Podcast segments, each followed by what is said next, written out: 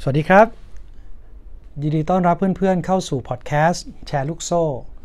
พบกับผมอ้นปิยบุตร วันนี้เป็น EP ที่ 26 แล้วนะครับ ก่อนอื่นต้องขออภัยเพื่อนๆด้วยนะครับ ที่อาจจะหายไปประมาณ 1 เดือน 1 เดือนที่หายไปเนี่ยไม่ใช่ว่าหมดไฟหรือหมดแรงในการทำพอดแคสต์นะครับ แต่เป็น 1 เดือนที่ผมกลับไปเป็นนักเรียนอีกครั้งหนึ่ง สำหรับคอร์สที่ผมกำลังเรียนอยู่ตอนนี้เนี่ยชื่อว่า Chief Exponential Officer หรือ CXO เป็นหลักสูตรที่สอนโดยคุณกระทิงภูลผล เป็นหลักสูตรที่มันมากครับ ถ้าเกิดว่าใครสนใจนะครับ ลอง search ดูได้นะครับ CXO ผมเป็นรุ่นหนึ่งนะครับ เป็นรุ่นแห่งความสนุกสนานเลย ซึ่งการไปเรียนครั้งนี้เนี่ยก็เป็นความตั้งใจของตัวผมเองครับ ที่อยากจะ หาความรู้ใหม่ๆ แล้วก็เตรียมตัวให้พร้อมสำหรับการที่จะเจอ disruption หรือ digital age ในอนาคตอันใกล้นี้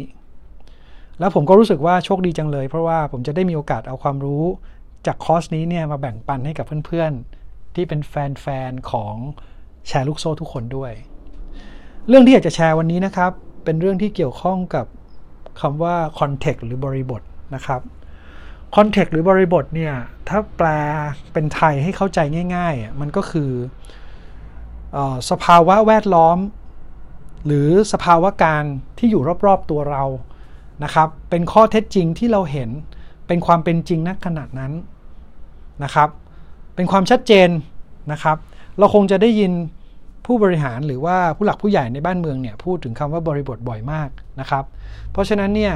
เมื่อเราเข้าใจว่าปัจจุบันนี้ เวลานี้สถานการณ์มันเป็นอย่างไร นั่นก็คือมันก็คือบริบทที่เกิดขึ้นในเวลานี้ปัจจุบันนี้ คราวนี้มันสำคัญยังไงครับ เรื่องของคำว่า context หรือบริบท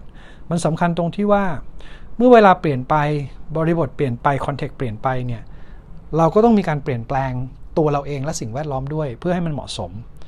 เคสนี้เนี่ยยกตัวอย่างนะครับ สมมุติ 10 ปีที่แล้วเนี่ยเราเริ่มทำธุรกิจ บริบทของเราในช่วงนั้น เราอาจจะ รู้ว่าเราต้องการทำธุรกิจนี้เพื่อใคร ลูกลูกค้าเราอยู่ที่ไหน คู่แข่งเราเป็นใคร ตลาดเราใหญ่แค่ไหน แต่เมื่อผ่านไป 10 ปีนะครับ บริบทเหล่านั้นมันจะเปลี่ยนไปถูกไหมครับ ความต้องการของลูกค้าเราอาจจะมากขึ้น ตลาดเราอาจจะมีคู่แข่งเข้ามาเยอะขึ้น ไซส์ของตลาดอาจจะใหญ่ขึ้นก็จริง แต่การแข่งขันสูงขึ้น หรือแม้แต่ตัวบริษัทของเราเอง เราอาจจะมีความเปลี่ยนแปลง ไม่ว่าจะเป็นในเรื่องของ structure เรื่องของ business model เรื่องของ management role and responsibility สิ่งเหล่านี้มันคือดีเทลในการทำงาน ซึ่งถ้าสมมุติว่าเราเตรียมสิ่งเหล่านี้เอาไว้ เพื่อให้เหมาะสมกับบริบทบริบทหนึ่งเมื่อ 10 ปีที่แล้ว แต่เมื่อมันผ่านมา 10 ปีแล้วเนี่ย เมื่อบริบทเปลี่ยนแล้วคุณไม่เปลี่ยนดีเทลเหล่านั้นเนี่ย คุณก็จะเสียความแข็งแกร่ง core value หรือแม้แต่กระทั่ง purpose ในการทำธุรกิจของคุณไปทันที เพราะฉะนั้นสิ่งที่ผมได้แชร์ให้กับเพื่อนๆเนี่ยผมอยากให้เพื่อนๆตระหนักนะครับ แล้วก็ลองกลับไปวิเคราะห์ดูนะครับว่า สิ่งที่เพื่อนๆกำลังทำอยู่ตอนนี้นะครับอาจจะเป็นธุรกิจที่เพื่อนทำก็ได้ ว่าในวันนี้เนี่ยคอนเท็กซ์ที่เกิดขึ้นในปัจจุบัน มันมีอะไรเปลี่ยนแปลงไปแล้วบ้าง จากวันแรกที่เพื่อนๆที่ตั้งใจที่จะทำธุรกิจนี้ ถ้ามันเปลี่ยนไปแล้ว ขอให้เพื่อนๆลองกลับมามองดูครับว่า เราจะต้องมีการเปลี่ยนแปลง ไม่ว่าจะเป็นในเรื่องของ leadership เรื่องของ structure ของบริษัท เรื่องของ business model เรื่องของ role and responsibility ต่างๆ ตานาเหล่านี้เพื่อนๆ ควรจะเปลี่ยนมันยังไงบ้าง เพื่อให้มันเหมาะสมกับคอนเทกต์ในปัจจุบัน แล้วเพื่อนๆ จะได้กลับมามีความสามารถในการแข่งขันได้อีกครั้งหนึ่ง เอาละครับสำหรับวันนี้หวังว่าสิ่งที่ผมแชร์ให้กับเพื่อนๆ คงจะมีประโยชน์ไม่มากก็น้อยนะครับ อย่าลืมนะครับ เมื่อคอนเท็กซ์เปลี่ยน